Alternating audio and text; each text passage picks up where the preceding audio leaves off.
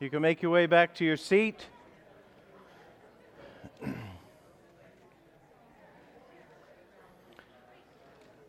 and we'll jump in. Ooh.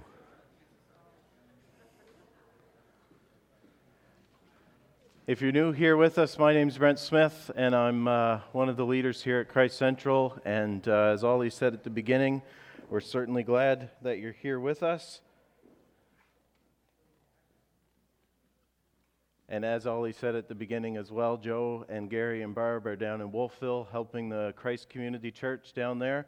And uh, Mark is, uh, is down in New York, and we've got a great team that is just finishing up. Hopefully, you've been following the updates on Facebook. They've had a full, a full week down there, but we're trusting that it's been a great week and uh, trusting that God's doing a great work in them and using them for a great purpose there in New York, and really trusting that that is going to carry on here, that it's not just a, a one week that's boxed in, but uh, that God's going to continue something uh, through them as they come back here after that week. And so that's certainly what we've been praying for, that God's got a bigger plan for this week with this team than just this past week, right?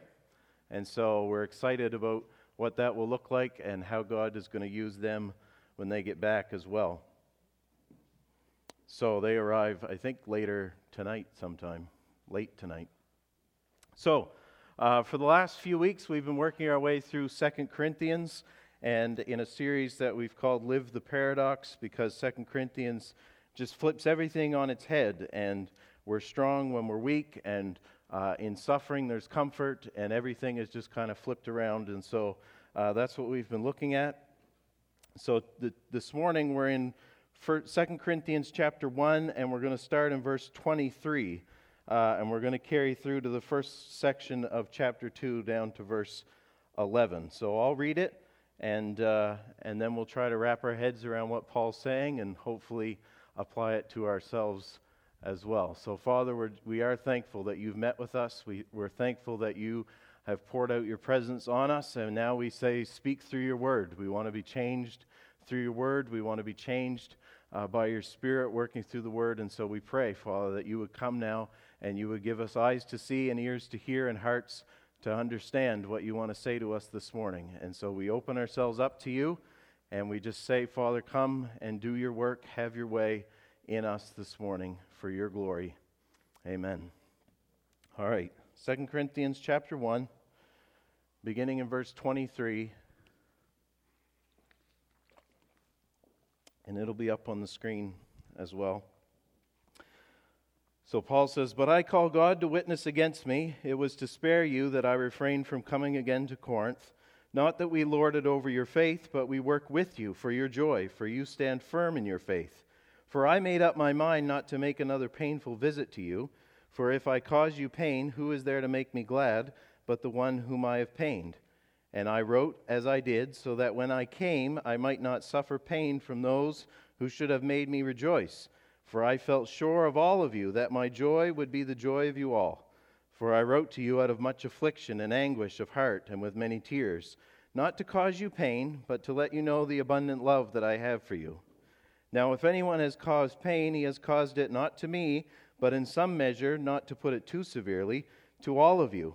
For such a one, this punishment by the majority is enough. So you should rather turn to forgive and comfort him, or he may be overwhelmed by excessive sorrow. So I beg you to reaffirm your love for him. For this is why I wrote, that I might test you and know whether you are obedient in everything. Anyone whom you forgive, I also forgive. Indeed, what I have forgiven, if I have forgiven anything, has been for your sake in the presence of Christ, so that we would not be outwitted by Satan for we are not ignorant of his designs. All right, let's try to wrap our head around what Paul's saying here, okay?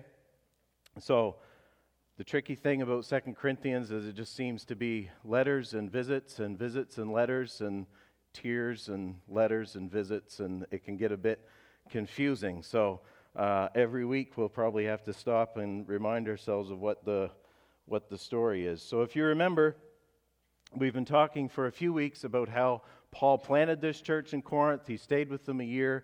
Uh, but then, after uh, tension between the Apostle Paul and this church in Corinth started to rise up. And some people there in Corinth had turned on Paul.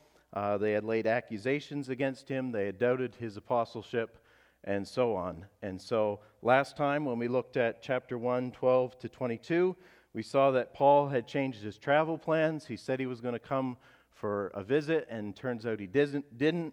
And, uh, and the Corinthians just saw him as being fickle and fake, uh, so that his yes meant no and his no meant yes, and they couldn't really believe anything that he said. He was just a big phony, and his word couldn't be trusted. But now, in verse 23, Paul begins to explain himself uh, and more of what his motivations were for acting the way he did. So that's uh, what he's getting into here. He's saying, This is why I didn't come to visit when I said I was going to come to visit originally. And he says that far from being fickle or fake, it was his great love for them, his abundant love, that caused him not to come.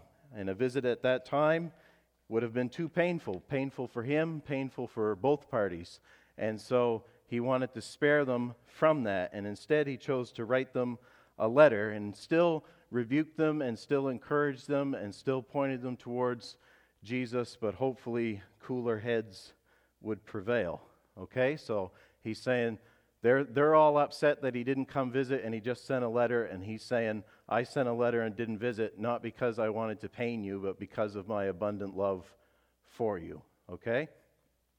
So, beginning in verse 5 of chapter 2, uh, Paul shows that there was a, a specific problem with an individual in the church. He talks of an individual man causing him much pain. In chapter 7, verse 12, Paul talks of the one who did the wrong. And so there's, on top of this kind of uh, mutiny, so to speak, of the church turning on Paul, there's a certain individual who's causing a lot of problems. And it's not really clear who this was or even what he did. It could be the guy that we read about in 1 Corinthians chapter 5 who's sleeping with his dad's wife, or it could be another person who's just causing some general division in the church, or it could be the same guy because if you're sleeping with your stepmom Saturday night, you're probably not looking to encourage one another as long as it's called today on Sunday morning. So, could be that guy. Whatever the case might have been, this guy opposed Paul and at least part of the severe letter that Paul wrote contained an admonishment for the church to bring church discipline on this guy. And so the Corinthian church did that, and praise God, he sees the weight of it all, the seriousness of his sin, and he repented. He just didn't jump on a donkey and go to the next church 20 minutes down the road so he continue to live the way he's been living. He accepted the church discipline, he received it, he repented, and he came back but then the problem was that the church was still holding him at arm's length. They didn't receive him back in, even though he had repented. And so Paul here says, you know, uh, you've done well in practicing church discipline. It's had its desired effect in bringing him to repentance. But now, for his sake and yours, forgive him. I've forgiven him. You need to forgive him and welcome him back in. So that's the basic idea of what's happening here. And for this morning, I'd like to focus in on how Paul leads this church through this situation. So we've got a lot of things. It just seems like a big mess that he's working through, but he really shows us how Paul approaches his apostolic leadership over this church through these verses. And we looked at how, uh, when, we, when we opened this series, we talked about how 1 Corinthians, uh, the first letter that Paul wrote to the church in Corinth, really shows us the heart of the church. Second Corinthians shows us the heart of the apostle, shows us the heart of Paul. And really, in these verses, uh, we see Paul at a level that we don't usually see in his letters. He kind of peels back the curtain. He talks about great anguish and affliction and writing through a lot of tears. He talks about his, his abundant love. We're really getting a peek at the nuts and bolts of what makes Paul tick and his heart for this church. And so we're going to see some leadership principles as Paul leads here in Corinth. Uh, but the nice thing is that they're not just principles for apostles, because not many of us are apostles, but they're leadership principles that I think we can bring in no matter what leadership capacity we are in. And so, just to state from the get go, it's a tad awkward to preach on leadership to the people that you're called to lead. Okay? But for the sake of you exchanging your amens for that'd be nice, or you should give that a try. Leadership is an important thing, so we're going to talk about it this morning, all right? And, uh, and just because I'm up here, don't think that I'm up there, all right? And so for the past 11 years, I've had the privilege of leading my family. For the last five years, I've had the privilege of leading uh, in here. Uh, for the last three years, I've had the privilege of leading a life group, and if anything, those things have showed me uh, my weaknesses and my shortcomings as a leader. And so we all sit under the Word of God this morning and desire for God to change us, right? Just like any Sunday. Amen. So let's jump in. And as we said, live the paradox. Second Corinthians flips everything on its head. And there's nothing short here of that in Paul's view on leadership. So, first, let's look at verse 24. Verse 24, and we'll see that Paul leads beside others. Look at what he says in verse 23. He says, But I call God to witness against me. It was to spare you that I refrained from coming again to Corinth. Not that we lord it over your faith, but we work with you. So when things are tense, we have this tendency to think the worst of people, and it seems that's what Paul's doing here, because he talks about how, uh, uh, not that I spared you from this, and it's almost like he pictures the Corinthians reading that and saying, Oh, yeah, you don't spare us, eh? You just think you're the big boss and you're just going to throw your weight around. And, and he says, No, no, no, no, no. Not that we lord it over you, we work with you. Okay? So so, verse 24 is almost like a, a parenthesis here in Paul's argument. So, he moves in quickly and says, Not that we lord it over your faith, but we work with you. The New Living Translation says, But that does not mean we want to dominate you by telling you how to put your faith into practice. So, Paul's leadership is not a dictatorship, he's not a tyrant. He didn't set himself up as high, looking down on them. He was put in authority over them, but he didn't seek to make them his footstool. And even when things got dicey and tense, Paul doesn't uh, relinquish his leadership, and nor does he relinquish his idea of serving in his leading. And it's really key to see this because oftentimes we approach leadership in one of two ways. We make every attempt to remove any sort of authority, remove any sort of responsibility and accountability, and we just say, we're all leaders, we don't need an appointed leader. After all, that's not really fair, right? And so leadership can be seen as an unnecessary obstacle, an unnecessary mountain that needs to be removed, okay? Or we approach leadership as the ultimate mountain to climb. And we just want to get to the next cliff face higher and higher because the higher we get, the more people we can look down on and the more people can look up to us. And we love that, right? And so, leadership, we can approach it in those ways. It's either a mountain that we just need to level and be removed, or it's a mountain that we need to climb. That's the ultimate goal. Just get me on the top, and I can stick a flag in the top that says, Brent. right? And everyone can say, Look how high he is, and I can look down at everyone else. But look at how Paul views leadership. He doesn't abdicate his position, he understands what he's been called to. Look at how he opens the letter, for goodness sake. He says, I'm the apostle of Christ Jesus by the will of God. He knows, he's confident in his leadership. He's not abdicating that. But then uh, he says, I don't lord it over you, I work with you, I work alongside you. Yes, God's called me to lead, God has anointed me to lead, and by doing so, He's called me to serve. I work with you. And so, the ministry you're in, or wherever God has placed you to lead, it's a bit like a car.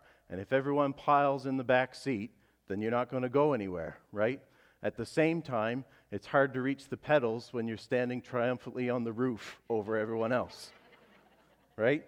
You don't abdicate your position. You get in shoulder to shoulder alongside everyone else, and you grab the steering wheel and you drive the car, okay? So Paul doesn't abdicate, but he's not lording it over them. He says, I work with you, shoulder to shoulder, together. And so we need to ask ourselves how are we viewing leadership? Have we abdicated the responsibility that God has put on us because we see it as an obstruction and a mountain that needs to be leveled?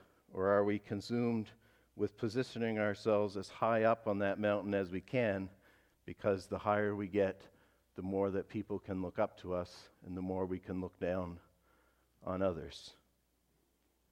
So, has our identity become wrapped up in our position as a leader of people in the world instead of your position as a child of God in Christ? Has your identity become wrapped up more in your position as a leader of people in the world instead of your position as a child of God in Christ? Paul leads beside others. Second, I should have said from the start, the reason that's so high on that slide is because I have six points. Okay? We got a six pointer this morning. Hang on. Second, in verse 24, Paul goes on to show us the goal of his leadership, what he is working them towards. He says, I work with you for your joy. I work with you for your joy. Paul sees his leadership over the Corinthians as a cultivation of their joy.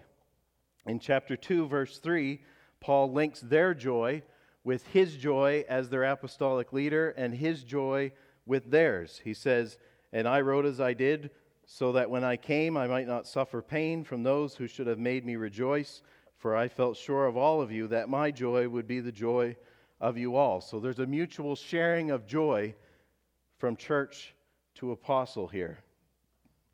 And we should, say, should think well, how does Paul seek to see joy in the life of those that he leads? And we see that everything he does is centered around seeing them in right relationship with God and in right relationship with each other. When one of his main concerns is the happiness, the joy of the people he is leading, and not just regular old happiness, but happiness in God, happiness and joy in God. Notice the connection in verse 24 between faith and joy. Not that we lord it over your faith, but we work with you for your joy, for you stand firm in your faith.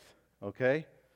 So there's a big connection here between their faith, their trust in God, and their joy. And so Paul knows that true joy comes from knowing and trusting and enjoying God. And that's why he gets them to bring church discipline on this guy in sin so that that man can see how he's gotten off track, repent, and enjoy the grace of God in his life. That's why he pleads with the church to bring them back, bring the man back in and forgive the man and welcome him back. Paul knows that where there is unity and intimacy and trust, there is joy. Joy springs up out of that. Don't we know that? That when there's unity and trust and intimacy, that joy springs up. Because how much joy do you have right now holding on to that unforgiveness? How much rejoicing do you do when there is disunity and division in your family or in the group you are leading? Those things don't cultivate joy. It's intimacy and unity and right relationship with God and with others that allows joy to spring up. There's not much joy when there's no trust. I know that. If you've been married four days, you know that. But when Karen and I have a, a heated disagreement, we'll say, that there's a break in that mutual trust of each other, and it's painful. There's no joy. We're in close proximity with each other because we're living both at 44 Wayman, and so we're together, but there isn't much joy because there isn't a nearness. That trust has had a temporary division. And author Jon Bloom says this this is as true in our relationship with God as it is in our relationship with other human beings. Our experience of God's nearness or distance is not a description of his actual proximity to us, but of our experience of intimacy with him. Scripture shows us that God is intimate with those who trust him. The more we trust God, the more intimately we come to know him. A felt dis- distance from God is often due to a disruption in trust, such as a sin or disappointment. And so Paul says, We don't lord it over your faith, we work with you for your joy. He desires to see them in right relationship with God, enjoying intimacy with God, and in right relationship with each other, enjoying unity with each other, so that they and Him can be a joyful people. Everything He does is centered around that right relationship vertically with God, right relationship horizontally with others. And this rubs right against how we often approach re- leadership because our main goal is so often not joy in God, but approval of us. Our main goal is often not joy in God, but approval of us. Paul says in, in Galatians 1, he says, Give your head a shake. I'm not trying to win the approval of people. If I were, I wouldn't be doing what I'm doing, okay? We need to see the huge gap between leading for joy and leading for approval. Paul led for joy. And so we need to say, is that our goal in our leadership? Do we lead for joy or do we lead for approval? It doesn't really matter what divisions they have, what grudges they have with other people, what their relationship with God is like, as long as they like me. The goal in your leadership and what shapes your decisions and directions has to be bigger than just being liked. I listened to a sermon when I was like 19, and the guy said, You don't have to know a lot of things in the world. You don't have to know a lot of things to change the world. You just have to know a few things and be willing to live and die for them. But your problem is you don't want to change the world. All you want to be is liked. And I had to pull the car over because I almost went in the ditch. And it was uh, cut to the heart. You don't need to know a lot of things to change the world. You just need to know a few things and be willing to live and die for them. But your problem is you don't want to change the world. All you want to be is liked. Paul leads for joy, he doesn't lead for approval. Thirdly, look at verse 4 of chapter 2. Paul leads through tears. He says, For I wrote you out of much affliction and anguish of heart and with many tears. Here, Paul shows us that even though he's working for their joy and not their approval, he doesn't enjoy causing them pain. He's not a jerk about it. His love is his motivation for writing, not their pain. And you know, sometimes people in leadership can wound for the sake of wounding, and they almost enjoy having a heavy hand that brings correction and pain. And they can take the attitude, well, my goal isn't to please people. I'm just like Paul, you know. No, you're a jerk, just like a jerk person. you're bringing correction, but it's not through tears. Paul had planted this church, he had raised it up, he had nurtured it, given his life for it, and like Moses leading the Israelites out into the desert, they turned on him. And they began to question his sincerity, question his own walk with God, and it cut Paul deeply. And in his letter to help them correct that, as he wrote the words, he's sobbing because he knew that the strong words he was writing would pain them, even if that wasn't his intent. And so the scroll that Second Corinthians was written on, the ink would be smudged because Paul is sobbing as he writes the words that he wrote.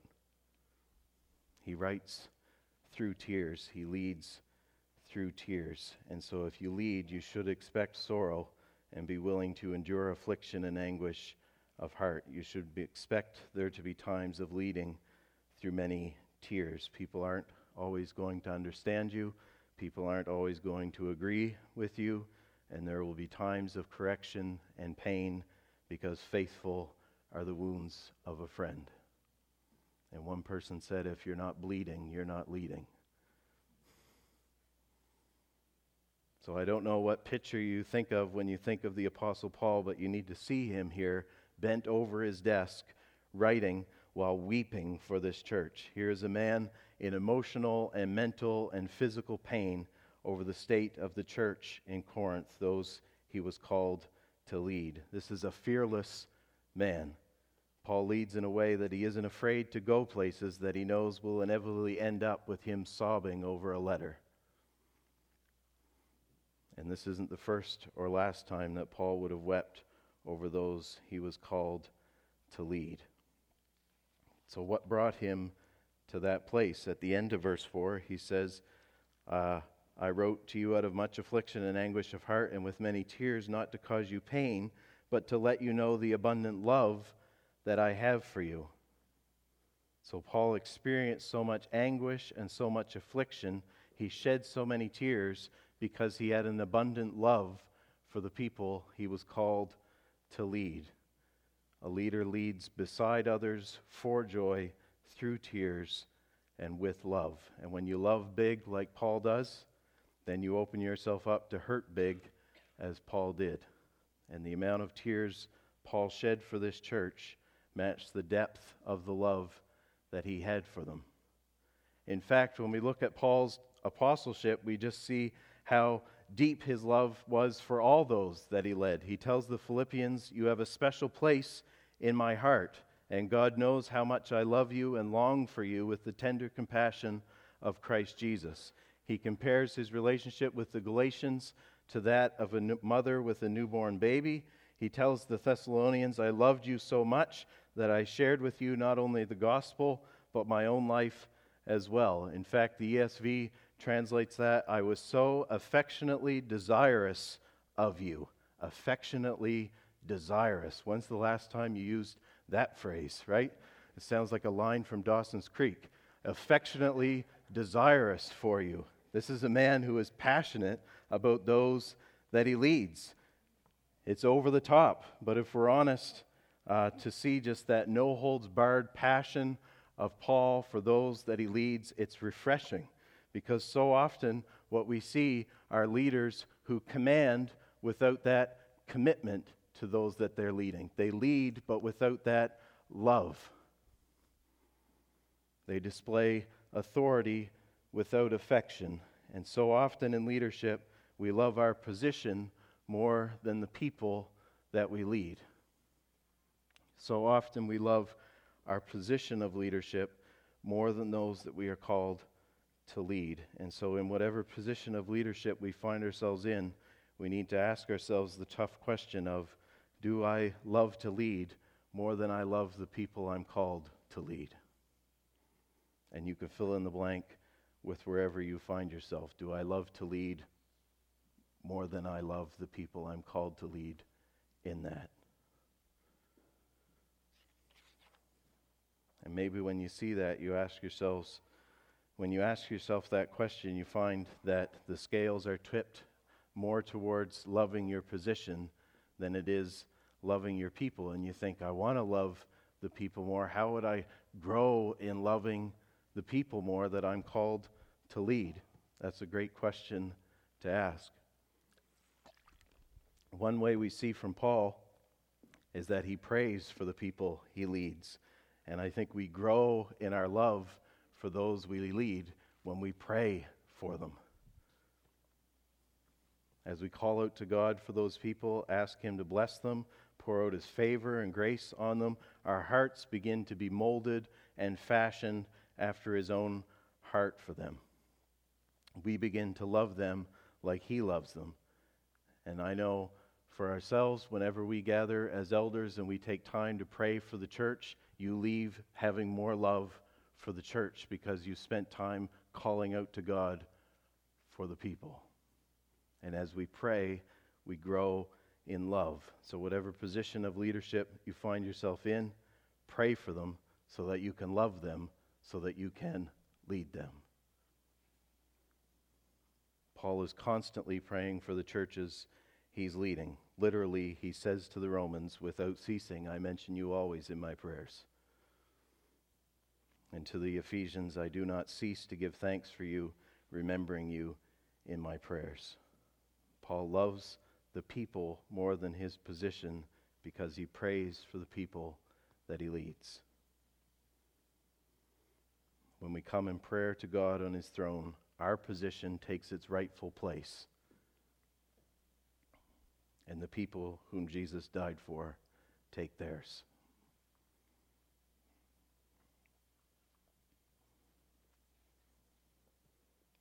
So, in your family, pray for your children so that you can love them, so that you can lead them.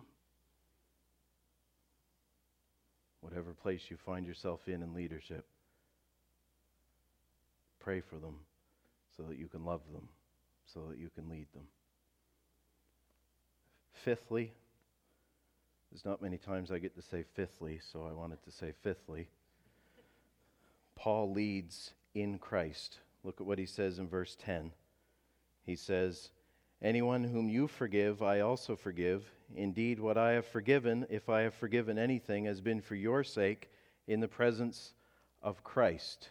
And so, Paul, he's doing it again. He's always bringing things in and circling them around Jesus, right? We looked last time. He truly lives, lives the Christ central life. Everything comes into orbit around the weight and the glory of Jesus Christ, and no different here in his leadership. He reminds them that he forgave this individual for the church's sake in the presence of Christ. He's always bringing us back to the presence of Christ. Jesus isn't some distant Savior in the sky, nothing more than just a free ticket to heaven. Jesus affects every area of his life. And so when it comes to leadership and how he's going to lead and guide this group of people in Corinth, he says, Don't forget, I've forgiven him. You need to forgive him because let's not forget, we're in the presence of Christ here. We're operating in the presence of Christ. His presence is in us. It always and only comes back to Christ, it always comes back to Jesus.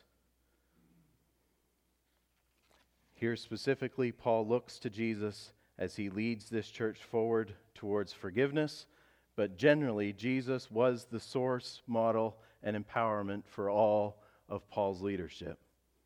Paul sees Jesus lead us not by standing far off or far above, but by leaving heaven and coming to earth, not loving his position more than his people because he emptied himself.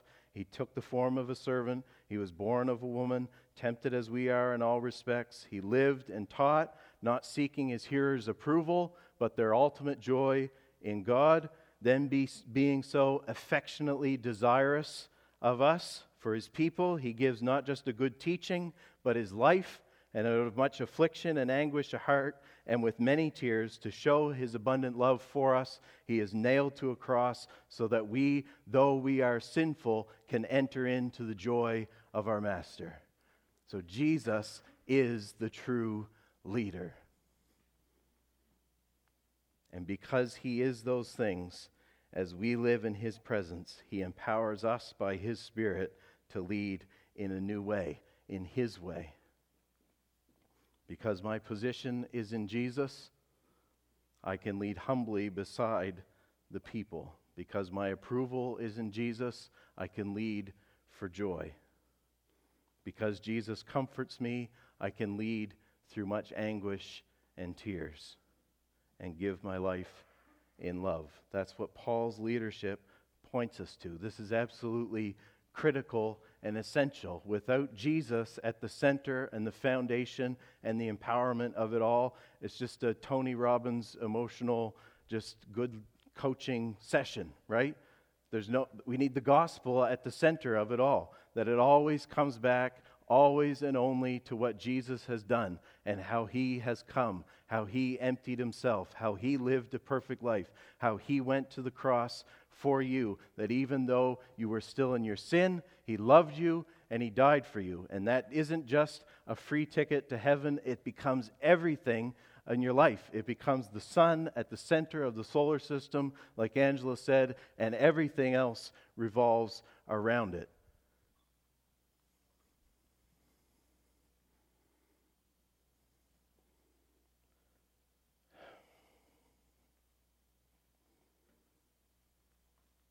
So, Paul's leadership flows from his relationship with the ultimate leader, our Lord Jesus Christ. Lastly, even though we are in Christ, Jesus not only gives us a model, but an empowerment and strengthening as well by his Spirit to lead. But Paul recognizes as well that we have an enemy. Look at verse 11 so that we would not be outwitted by Satan, for we are not ignorant of his designs. Paul says, I've forgiven this guy. You need to forgive this guy because don't forget, we're in the presence of Christ, but also don't forget we have an enemy who has designs against us. He has designs against our unity, against our mission, against our people. He's an enemy that hates biblical leadership. He looks to distort and destroy any chance he's able to. He wants nothing more than to come in and turn you against me and you against each other. So, in his leadership, Paul is always on guard. As much as he is mindful of being in the presence of Christ and having that shape his leadership, he is aware that he has an enemy as well. And he knows that his enemy isn't the people, his enemy isn't flesh and blood. He's on guard against Satan, who looks to rob, kill, and destroy. And so, in our leadership, we need to know who the enemy is. It's not the people that you're called to lead. So, Paul shows us the life of a leader. They lead beside others, for joy, through tears, with love, in Christ, and on guard. And so this morning you might hear all that and say, that's all fine and dandy, but I'm not a leader. I don't have a title. I'm not in a position of leadership. Well, the guy who wrote all the books about leadership, John Maxwell, said leadership is influence, nothing more and nothing less. And we all have an area of influence. It might be big, it might be small, but it's there. And so, in that sense, we're all leaders. On top of that, when Jesus gave the Great Commission and he said, Go therefore and make disciples of all nations, baptizing them in the name of the Father, the Son, and the Holy Spirit teaching them to obey all that I have commanded you, that's for you. And so you've been called to lead people to God for salvation. When Jesus said that, it wasn't just for the people that were in front of him, it was for us as well. Jody Ward might be the Christ Central Kids coordinator, but it's clear from the, God's word that we are all called to lead the next generation to put their hope in God.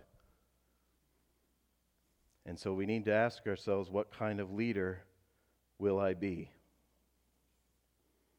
And so, right from the start of this year, if you've been coming to our meetings, if you've been coming to our tag and our prayer week, and all through, we've had a, a great sense that God, that we're right on the cusp of God doing a great work in us and through us. And as Gary said during our prayer week, the wind is blowing in the tops of the trees, that there's a downpour coming soon. And we believe that, we feel that as part of the church. And so we're beginning to see things take shape. Some things that appear just like regular events on the calendar, like the weekend away, we're trusting that are, they're going to be milestones in the life of the church. With these ministries that we're seeing beginning to take shape, like Kids Club, we're trusting that they're going to have a huge impact on the life of this church and the life of this city. We still carry the prophetic vision of seeing 12 established churches in Atlantic Canada, in university and college cities. And so we're trusting that God's got some big things ahead for us, right? We're trusting that God is go- about to bring us into a move of His Spirit like we haven't seen yet, at least in my lifetime. And we look back at the conference last year, we're trusting that there's some kingdom advancements that are going to happen, that have yet to happen. That that conference wasn't just a few days in May of last year, but it had a greater purpose going out from it that we've yet to see. And we don't know what it will all look like, but I know this the church will need men and women to rise up and lead, looking to Paul, looking to Jesus, like Paul, and leading in this way. Not above others, but be willing to get down, empty ourselves, and lead beside others. Not leading for approval, but leading so that those we are leading will find their ultimate joy in God, be willing to make the sacrifice and the, the, the steps that will probably result in a painful experience for ourselves, opening ourselves up in sacrificial love and commitment, knowing that it might cause a pierce to our heart, that we would have to sit down and sob through tears like Paul. Strengthened in Christ, looking to Him as our model and our empowerment, and being on guard against the enemy's attacks. That's the leadership that is needed. That's the leadership we need to rise up into as we fix our eyes on Jesus. And leadership, just like everything else, begins to circle around the person and work of Jesus Christ. And so I'm excited about what God has in store for this church. I'm excited to see us in various roles, leading, seeing people come to know Him, seeing this city changed. Are you excited? I don't want to prod you or anything, but if you're excited, you can show your excitement. God's going to do a great work as we set our eyes on Him, as we put our trust in Him, as we continue to seek His face. He will heal our land, like we were singing. He will pour out His Spirit. He will speak through His Word. He will glorify His name in this city. And so we need to lead to see people come to know Him. Let's pray.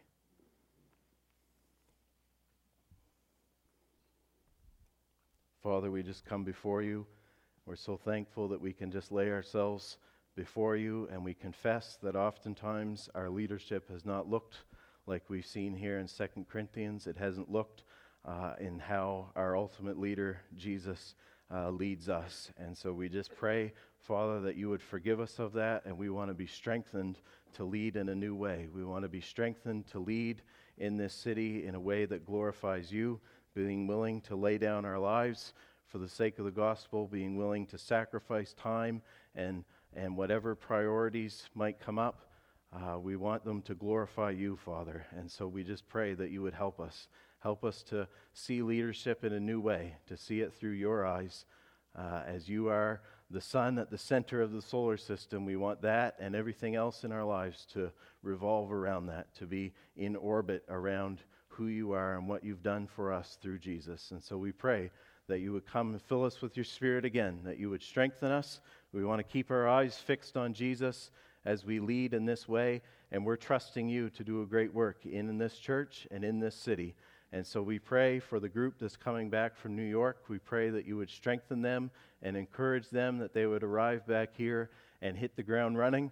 And we trust, Father, that you've deposited something in them as they've served you this week in that uh, environment, as they went to uh, the Brooklyn Tabernacle for the prayer meeting Tuesday night. We pray, Father, that you've deposited something in them, and we're excited about what you're going to do through them. We're excited about Kids Club and having an impact in this city, having an impact in Devon and in Doon Street. And we pray, Father, that you would continue to seek and save the lost. And we pray for Alpha as we people are gathering uh, each week at Milda's Pizza and hearing your good news. We pray, Father, you are mighty to save, and so we pray that you would save.